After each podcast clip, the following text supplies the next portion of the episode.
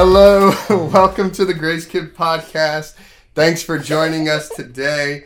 Uh, we are in the one story plan, walking through the entire Bible.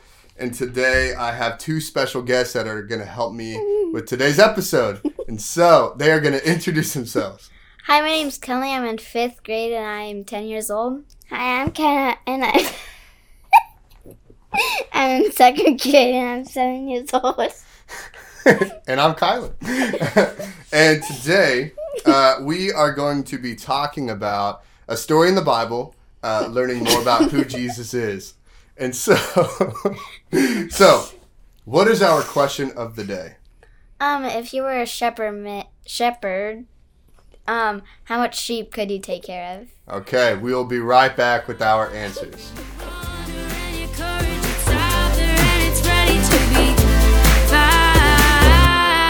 Jesus is calling, open your eyes. No need to fear now, cause he's on your side. Just let go, and you'll find that he is everything you need.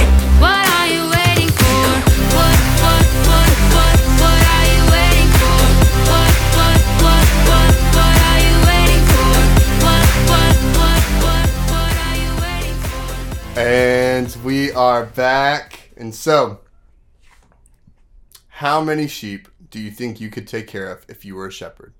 Two. Two? Why two? Because they might stink.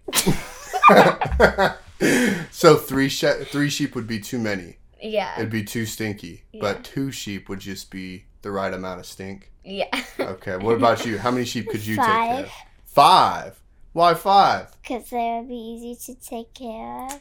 I honestly, I think sheep sheep would probably be stinky, but if you're a shepherd with the sheep, you'd probably be stinky too. So I don't think you would realize how stinky the sheep actually were. So I'm gonna say 41 sheep. I think I could take care of 41 sheep. 42 though, it's too many. Okay, well, uh, that actually has to do a lot about our story for today. And so, if you're following along in the one story calendar, uh, we are on day 235, which is a lot of days. Actually, 285. I couldn't even read my own handwriting.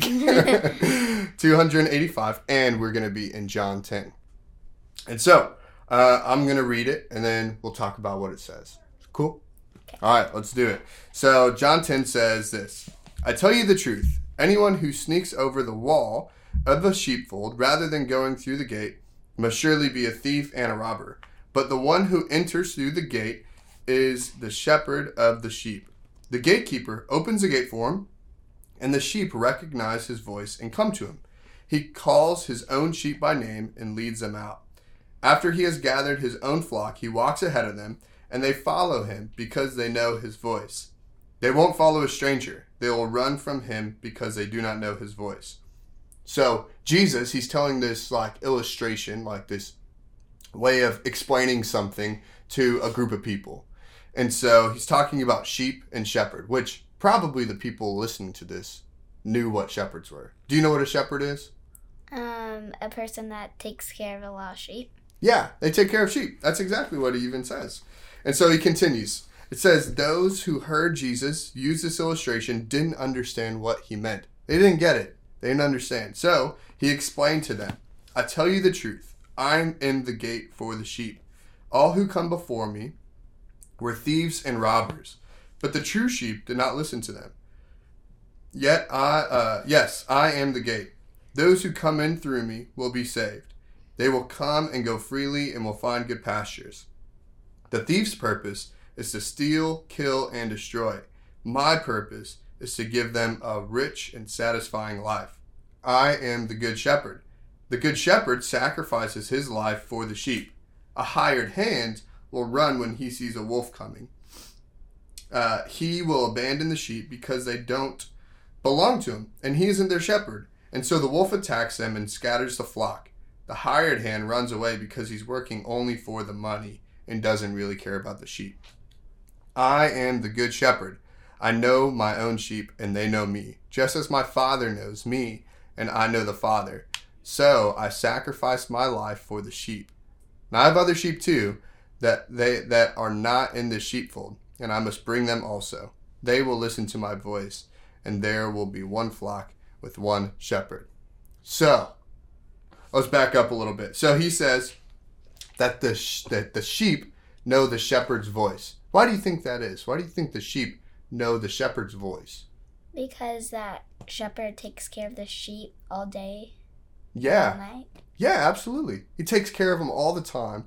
He's probably like he feeds them, he takes care of them, he makes sure that they're drinking water and eating food. He's like their protector. Now, like, do you think if you had your eyes closed, you would know your mom's voice? Yeah. You sure? Yeah. Why is that? Because she's always there, like every day. Yeah, and you hear her voice a lot, right? And she protects you, she takes care of you, she loves you, she knows you. So you know her voice. And that's like kind of what Jesus is saying. Is he's saying that me to my followers, the people who say that they follow me, Jesus, they know my voice because they know that uh, I love them and I take care of them. And he does that for you and me too. Even today, Jesus takes cares of us. So he calls himself the shepherd. Now, what would make a, a shepherd a bad shepherd? Um, if they're just there for like the money. Yeah. What else? What would make a bad shepherd? Um, they won't like take care of the sheep. Yeah. Maybe they're there for the wrong reason, or they don't even care about the sheep. He even says that there are people who come to kill, steal, and destroy the sheep. Now, does that sound good? No. no, it doesn't. But he says that the good shepherd comes to take care of them and love them and provide for them. And so, with that, it kind of, uh, even how he ends, he says, So I sacrifice my life for the sheep. This is like way before Jesus even dies, but he kind of tells us about what he's going to do. And what was it that he did? How did he sacrifice his life? He sacrificed his life for us, and so we don't die if we sin. Mm-hmm. Yeah. And we can have a relationship with God, right? Yeah, absolutely. So, what does this story, this story, tell us about who Jesus is? A good shepherd. Yeah, he's the good shepherd. There's also another thing he called himself. He called himself a gatekeeper. That almost like the this where all the sheep go is kind of like the kingdom of heaven. And that Jesus is the gatekeeper. Because how do we how do we have a relationship with God? We have to know who? Him? Yeah, we have to know Jesus. And by knowing Jesus, we can have this relationship with God because of his sacrifice for us. So, before we end, what is a challenge we could give our listeners about what we do about this story? Um, to read the Bible, Bible and learn his voice. yeah, absolutely. Yeah, we can read the Bible, right? And just like we were talking about earlier, another way we can uh, know His voice is by praying and spending time with God. Like maybe it's in the Bible and reading about who He is and His character, or spending time with Him in prayer, or even like worshiping God and living like how Jesus told us. It helps us know His voice better. So great. Well, that will wrap up this episode of our podcast. Thank you so much for listening. We'll say bye. Bye. See ya.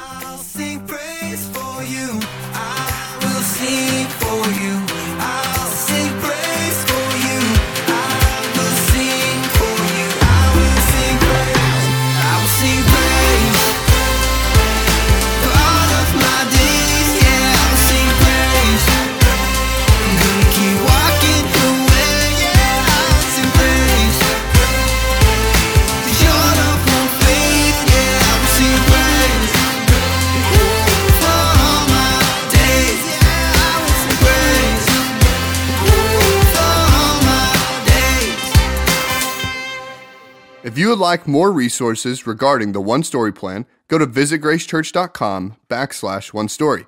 And if you'd like more resources for your kids, you can go to visitgracechurch.com backslash kids. We also have a YouTube channel, and you can find it by searching Visit Grace Kids on YouTube. If you like this podcast, we would love for you to like, subscribe, share, and leave us a comment. We'll see you soon.